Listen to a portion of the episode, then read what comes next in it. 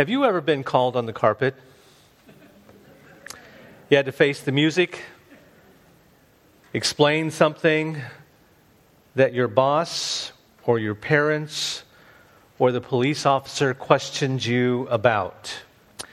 This happened to the Apostle Peter. The church in Jerusalem heard what was happening in Caesarea. Remember the vision of the sheet tied at the corners and being let down with all kinds of unclean animals, and Peter's initial reluctance to obey God. And finally, it was overcome, and when God opened the door of grace to the Gentiles. Well, chapter 11, as we unfold this, it caused quite a stir among the church in Jerusalem when Peter visited the Gentiles. In verses 1 through 8, we're going to listen to Peter's explanation of what happened at Cornelius' house. And in verses 19 to 30, we'll be blessed with the account of the establishment of the church in Antioch. Acts chapter 11, I'm going to read verses 1 through 18. Now, the apostles and brethren who were in Judea heard that the Gentiles had also received the word of God. And when Peter came up to Jerusalem, those of the circumcision contended with him, saying, You went in to uncircumcised men and ate with them. But Peter explained it to them in order from the beginning, saying, I was in the city of Joppa praying, and in a trance I saw a vision, an object descending like a great sheet, let down from heaven by four corners, and it came to me. When I observed it intently and considered, I saw four footed animals of the earth, wild beasts, creeping things, and birds of the air. And I heard a voice saying to me, Rise, Peter, kill and eat. But I said, Not so, Lord, for nothing common or unclean has at any time entered my mouth. But the voice answered me again from heaven, What God has cleansed, you must not call common. Now, this was done three times, and all were drawn up again into heaven. At that very moment, three men stood before the house where I was having been sent to me from Caesarea. Then the Spirit told me to go with them, doubting nothing. Moreover, these six brethren accompanied me, and we entered the man's house. And he told us how he had seen an angel standing in his house, who said to him, Send men to Joppa and call for Simon, whose surname is Peter who will tell you words by which you and all your household will be saved. And as I began to speak, the Holy Spirit fell upon them as upon us at the beginning. When I remember the word of the Lord, how he said, John indeed baptized with water, but you shall be baptized with the Holy Spirit. If therefore God gave them the same gift he gave us when we believed on the Lord Jesus Christ, who was I that I should withstand God. When they heard these things, they became silent, and they glorified God, saying, Then God has also granted to the Gentiles repentance to life. Let's pray together. We bow in your presence, Father. We pray as your word is open before us that also our hearts and our ears would be open. May your spirit Speak to us about an area that we need to be convicted of, that we need to be encouraged, or we need to be counseled. I pray that you would be free among us to speak to hearts. In Jesus' name, amen. Well, let's look at how God had accepted the Gentiles in verses 1 through 18. Of course, chapter 10 was the account of Peter and Cornelius and all the miracles that happened there. And now in chapter 11, Peter is back in Jerusalem and he's facing criticism, verses 1 through 3. Now, the apostles and the brethren had heard what God was doing up there in Caesarea, and, and no doubt they were so happy about it. But when they came back, Peter was met by some of the more stricter of the circumcision, which means the, those that were more legalistic Jewish believers. And he was called on the carpet and said, Peter, I heard something you just have to tell me if it's true or not. You actually went and visited a Gentile in his own house. And you sat down and ate with him. Is that true? They called him on the carpet for that. As a matter of fact, they contended with him. It means to oppose or dispute. They rebuked him. The accusation lodged against Peter was that he went into the house. Not that they preached the gospel, which was okay, but his eating with them. Eating with someone was a mark of acceptance and fellowship.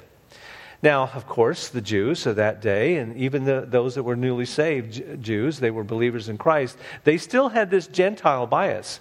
They felt that it somehow made them unclean if they hung around them, especially if they ate with them. What if some of their pork chop got on their roast beef side? And certainly they were terrified of having any kind of uncleanness with these Gentiles. You know, uh, the circumcision means that they were members of the strong legalistic party in the church of Judea. And there were many priests that were converted and accepted Jesus as their Savior who would have been zealous for the law. And even the ordinary Jewish believers would have had a difficult time making that transition. You mean you went and you had supper with a Gentile? This was blowing their mind. They just couldn't accept it. Well, Peter offers an explanation.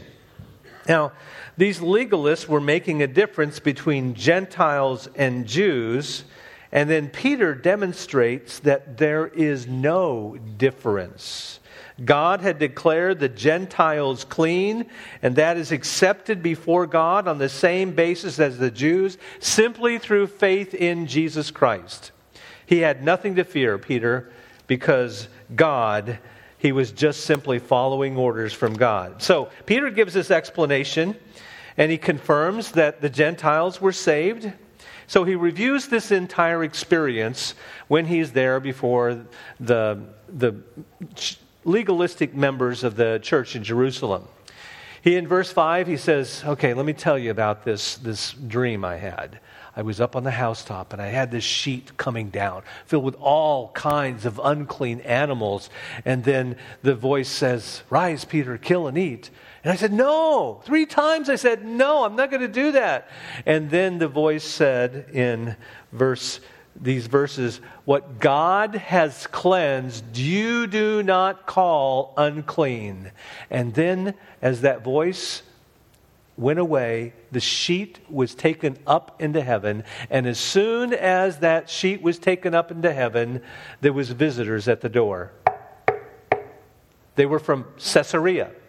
They were from Cornelius's household. And Cornelius's household people, he sent them to get Peter. Peter, can you come with us? There's a man by the name of Cornelius that wants to hear more of the word of the Lord. Well, the command came from the Holy Spirit, Peter says. I've got to go with him. I should not doubt anything. So in verse 12, he goes with them and he takes six Jewish brothers, uh, Jewish believers that were with him to witness this whole thing. Well, in verse 13, we have the recount of the vision of Cornelius. As Peter was up on the housetop, uh, having his vision of the unclean animals rise and, and kill and eat, uh, Cornelius had a, an angel came to him telling him, hey, you need to need, know more about Jesus. You send, send men to get Peter. So the two visions came together. And verse 14, Peter gives a gist of the sermon that he gave back in chapter 10. And then, just as he was rounding it up and preaching the gospel, asking them to believe on the Lord Jesus Christ, in verse 15, something happens. The Holy Spirit comes down upon those Jewish or those uh, Gentile believers in Christ, and they receive the Holy Spirit just like we did Peter's talking to these Jews that were there at Pentecost in Acts chapter 2. They got the same Holy Spirit that we did. And God was basically stamping his approval on the Gentiles to come into the body of Christ. In verse 17, he says this How could we withstand? I could not withstand God. And in verse 18, the conflict is resolved. When they heard these things, this is Peter recounting to the legalist in the Jewish church there. When they heard these things, they became silent. And they glorified God, saying, Then God has also granted to the Gentiles repentance and life. So the issue was settled. The conflict was over for a while. However, this didn't end the matter completely for later on that legalistic party. It might not have been the same people that were convinced there, but more people in the same philosophy, Jew separated from Gentile. They later debated with Paul about the salvation of the Gentiles, and even after the Jerusalem conference in chapter 15, when the matter was officially settled, the, Paul battled legalistic teachers and continu- that continued to attack him and invade the churches that he founded. And we find Paul writing to the Galatians and the Philippians and other letters that he had to write about these legalistic people that were trying to bring them back under the law after God had settled the issue. Now, I think that we can learn some letter, uh, lessons about conflict. Now, the church had conflicts before. Disagreements are inevitable. Even those who hold to the same doctrinal truths will often disagree over matters of practice, and conflict in a church does happen. But conflict can also cause great harm to the advance of the gospel. The devil is always trying to slow down and stop the gospel proclamation. Remember, even in the church, in, in the book of Acts, we find the devil tried to stop them through persecution, tried to, to get everybody afraid, hiding in their houses through persecution. And we also see that he tried to work inside the church through Ananias and Sapphira, their sin of lying to the Holy Spirit. He tried to stop the gospel proclamation through that. And then there was this guy by the name of Simon who was a sorcerer who joined the, the apostles' group and was causing great harm. But they dealt with it each time and determined not to sweep things under the rug, but so that the gospel could not be hindered. Well, it can also, conflict can focus on the problem instead of the progress. I've seen churches so many times that get so internal focused. They get arguing about this and arguing about that. Usually it has to do with stuff you know, carpets and pews and ceilings and buildings and air conditionings and all of that stuff. You know why the devil wants us to, to do that? So that we are, are so busy with the conflict that we can't get the gospel out to lost people. And that's what could happen, but it also can be cured. We as a church need to address conflict with biblical truth as a measuring rod, patience and grace needs to be had with those whom we disagree with. So I was thinking, what threats and what conflicts does the church of 2021 face? And I was doing some thinking this week. What are we facing? The first one is political idolatry. Sometimes we think that that's the answer. You remember the kings in the Old Testament. Sometimes they, they would get very wicked. Take, for example, Ahab. He was a wicked king, married Queen Jezebel, and had prophets of Baal and false idolatry. And you know, God raised up a prophet by the name of Elijah. Elijah went up to King Ahab and pronounced the judgment of God upon him. And, and and fire came down from heaven and judgment was there. And so we all in the cheap seats saying, Yay, Elijah, you know, you go and you call that wicked king Ahab on the carpet. But there was another king. His name was David. Good king, man after God's own heart. But he got off purpose. when he sinned with Bathsheba.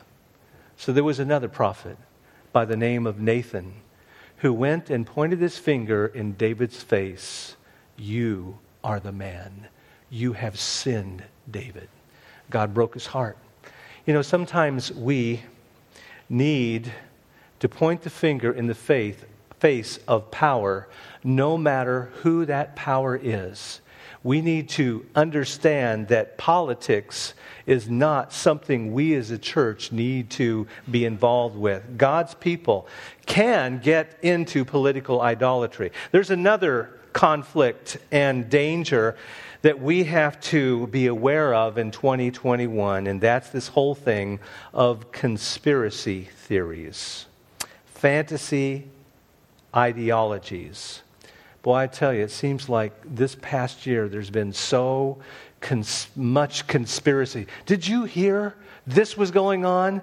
Well, it must be true. It's on Facebook. You know, we, we have to believe everything that's coming down. And you know what? We as believers need to be concerned about the truth.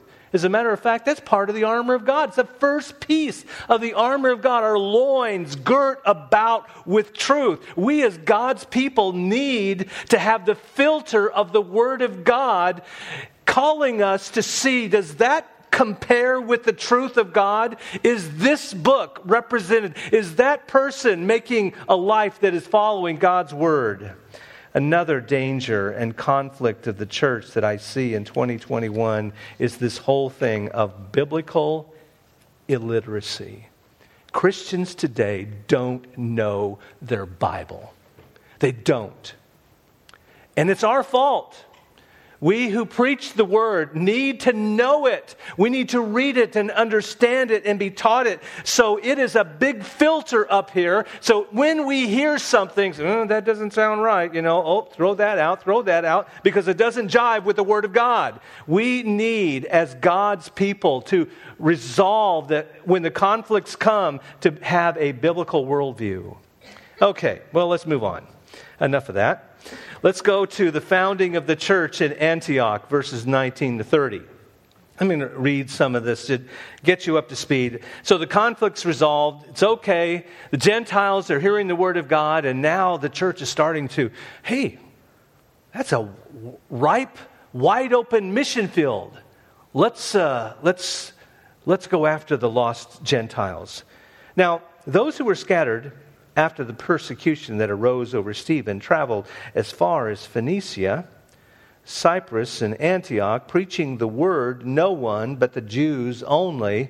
But some of them were men from Cyprus and Cyrene who, when they had come to Antioch, spoke to the Hellenists, preaching the Lord Jesus. And the hand of the Lord was with them, and a great number believed and turned to the Lord. Then the news of these things came to the ears of the church in Jerusalem. They sent out Barnabas to go as far as Antioch. When he came and had seen the grace of God, he was glad and encouraged them all with purpose of heart. They should continue with the Lord, for he was a good man, full of the Holy Spirit and of faith. And a great many people were added to the Lord.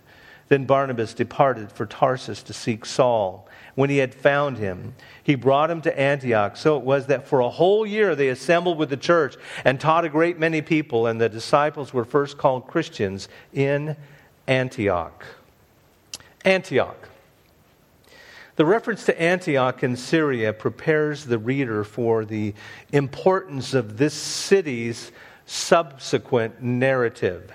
City is one of, one of many bearing the same name. It was the third largest city in the Roman Empire at this time. Rome, of course, first, and then Alexandria and Egypt.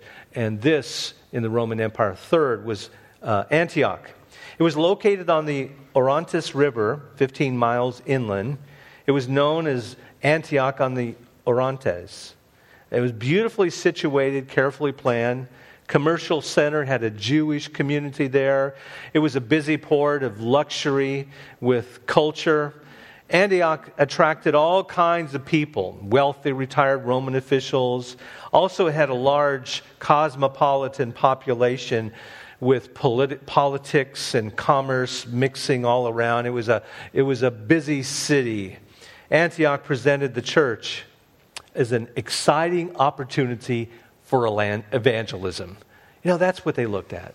They didn't look at it and say, "Oh man, I can go there. I can make a lot of money. I can go there, and I can I can be have good schools for my kids." They went there because people need the Lord. It's a lot of lost people.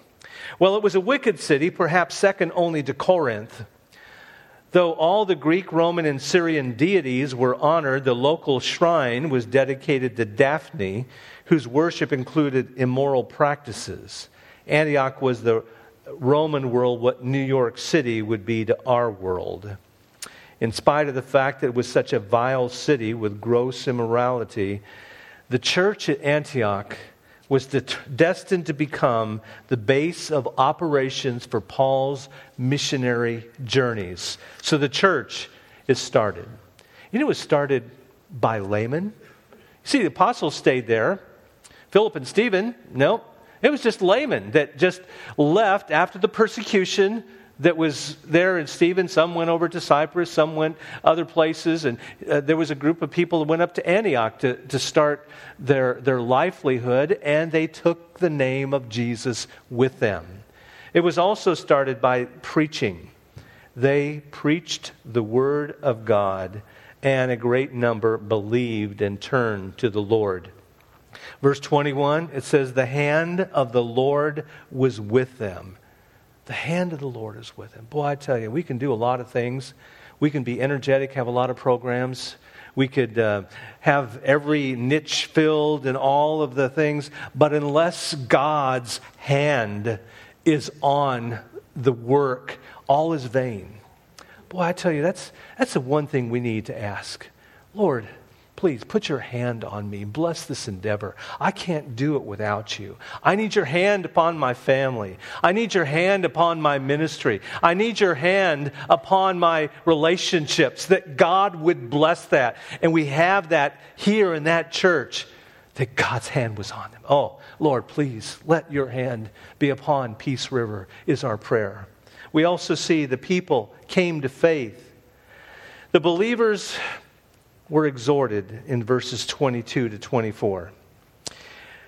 The news came, what God was doing up there in uh, Antioch, down to the church at Jerusalem, and they said, You know, we need to send somebody up there.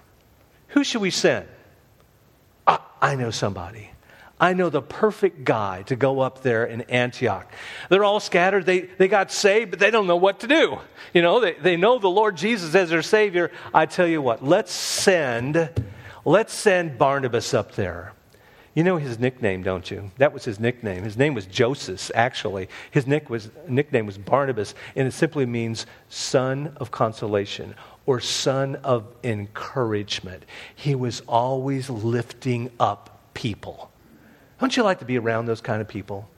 You know, sometimes when you've been around enough uh, people that are down and discouraged and they're always talking about what is bad is happening in the world, when you have a Barnabas that, isn't God good today?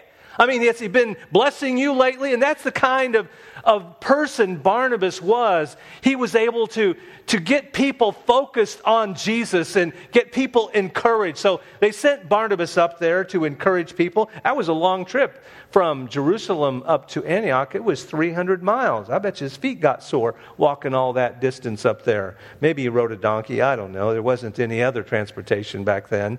Well, he was a generous man. He was also uh, a good man. He was full of the Holy Spirit. He was full of faith. He would be more open minded towards the Gentiles. He got them excited about the Lord. And he, and he told them to stick with it, cling to the Lord, hang on there. He got them excited. And we all need this type of ministry in the church. I hope that you and I can be a Barnabas to somebody. There's some new believer that's discouraged, been battling sin. They've been losing. They're 0 for 5, you know, and they, they need they need someone to lift them up and encourage them. Say, God is still good. He still answers prayer, and He loves you, my friend. You hang in there. That was the kind of ministry that Barnabas had. Well, they needed somebody else. Barnabas knew that. He was lifting up people, God was blessing, but I need somebody to take these people a little bit deeper, deeper in the Word. So in verse 25, Then Barnabas departed for Tarsus to seek Saul. And when he found him, he brought him to Antioch. So it was that for a whole year they assembled with the church and taught a great many people. And the disciples were first called Christians in Antioch. The believers were taught. He looked for Saul. He went to Tarsus. That's Saul's hometown. He was teaching the word of God there. And he said, uh, Barnabas left him for a while and said, Hey, I need to go get somebody. And he went and he found Saul and said, Saul, let me tell you, God is doing some amazing things in this Gentile city of Antioch. You've got to come with me. These people need your gifts, your talents that God has given you. And he, Barnabas, being the, the encourager and the, and the positive thinking person that he was, was able to get Paul to come along. And they taught for a whole year. Wouldn't it, you have loved to have been there? Being around Barnabas, the encourager, the, the lifter of spirits, and Paul being taught, man, that church was blessed by God with the teaching of the Word of God there in that church. Oh, my friend, what a wonderful ministry they had for that whole year as they met with them and taught with them. Well, the believers were also identified in verse 26. It says, when he had found him, he brought him to Antioch. So it was for a whole year they assembled with the church and taught great many people. And the disciples were first called Christians in Antioch. Now, the word Christian is just used here, and it's only used three times in the entire New Testament. The word, the ending I A N, means belonging to the party of Christ. Christians were those of Christ's party. It was given to them by the unsaved people around them in derision as the pagan citizens of Antioch uh, joined this together. Those are the Christians, the followers of Christ. Well, the word Christian became a badge of honor and they were not ashamed to bear his name. They were noticed by the community because they were followers of Christ. Ah, I wonder, I ask myself, what does the community that we live in notice about us as individuals? When we're out in the public, oh, there's a Christian those are the ones that follow all the rules, you know, and all of that. Oh, those are the ones who are arrogant. Those are the ones or whatever. We need to be known as followers of Jesus and lovers of people. Well, that church in Antioch was also seen as the believers were giving in verses 27 to 30. They were a giving church. And in these days, prophets came from Jerusalem to Antioch, and one of them, named Agabus, stood up and showed by the Spirit that there was going to be a great famine throughout all the world, which also happened in the days of Claudius Caesar. Then the disciples, each according to his ability, determined to send relief to the brethren dwelling in Judea. This they also did and sent it to the elders by the hands of Barnabas and Saul. That church had believers who were giving. Every man gave according to his ability. So it was grace giving. They gave to the brothers in Jerusalem because of the famine. They were helping out the poor saints in another church. Remember, it's gone full circle. Remember that church in Jerusalem? They sent them Barnabas, and they were able to get them stronger and established in the Word of God. Now they're at the point where they're helping their mother church. It's amazing how things can go like. Well, that Antioch church was a great church because it focused on the preaching of the gospel of Jesus Christ. Also, it focused on discipling believers with the Word of God. Oh, folks, we need encouragement, but we need the teaching of the entire Word of God. We should never apologize for being a Bible believing, Bible preaching, and Bible teaching church. It's the only thing. It's the only thing that's going to keep us strong. In April of 2011, there was a line of deadly tornadoes that ripped across the state of Alabama, leaving some 250 people dead in its wake. Near Wellington, Alabama, the Hardy family realized the storm was coming too late to find a permanent shelter. They considered trying to take shelter in a metal clubhouse, but it had already been turned on its side by the strong wind. So, in desperation, they took shelter in a small stand of trees. They tied a rope around the kids and huddled around them in the trees as the storm passed. A family member said that while they had been scratched by flying dirt and debris, none suffered any serious injuries. Imagine how tightly you would cling to the trees and the rope in such a situation, knowing that your life or the life of your child might depend on your grip, would give you all the motivation you needed to hang on with every ounce of power you could muster. My friend, another storm is coming. It's the storm of sin and temptation, it's the storm of uh, political correctness. It's the storm of all kinds of false views and, and cults and all of those. And the only thing you can do is hang on to the rope. The rope of God's Word. Hold it firmly with your family and the teachings of Scripture. It's the only thing that's going to get us through this 2021. With all of the biblical illiteracy out there, you and I, as believers in Christ, need to hold on to our rope. Let's pray. Father in heaven, I want to thank you for your word. Thank you so much for giving us the truth of Scripture. And Lord, we're hearing so many voices. It's like the winds blowing that's going to blow over so many people. And even people who claim the name of Jesus. God, I pray you would help us to hold on to your word strong so that we will not be uprooted and blown away with the rest. Father, I pray if there's one here that's never received Christ as their Savior, you would speak to that heart. Help them to understand that they have no chance at all of standing in the storm unless they are holding on to the rope of God's Word. We pray in Jesus' name. Amen. Let's stand together as we sing.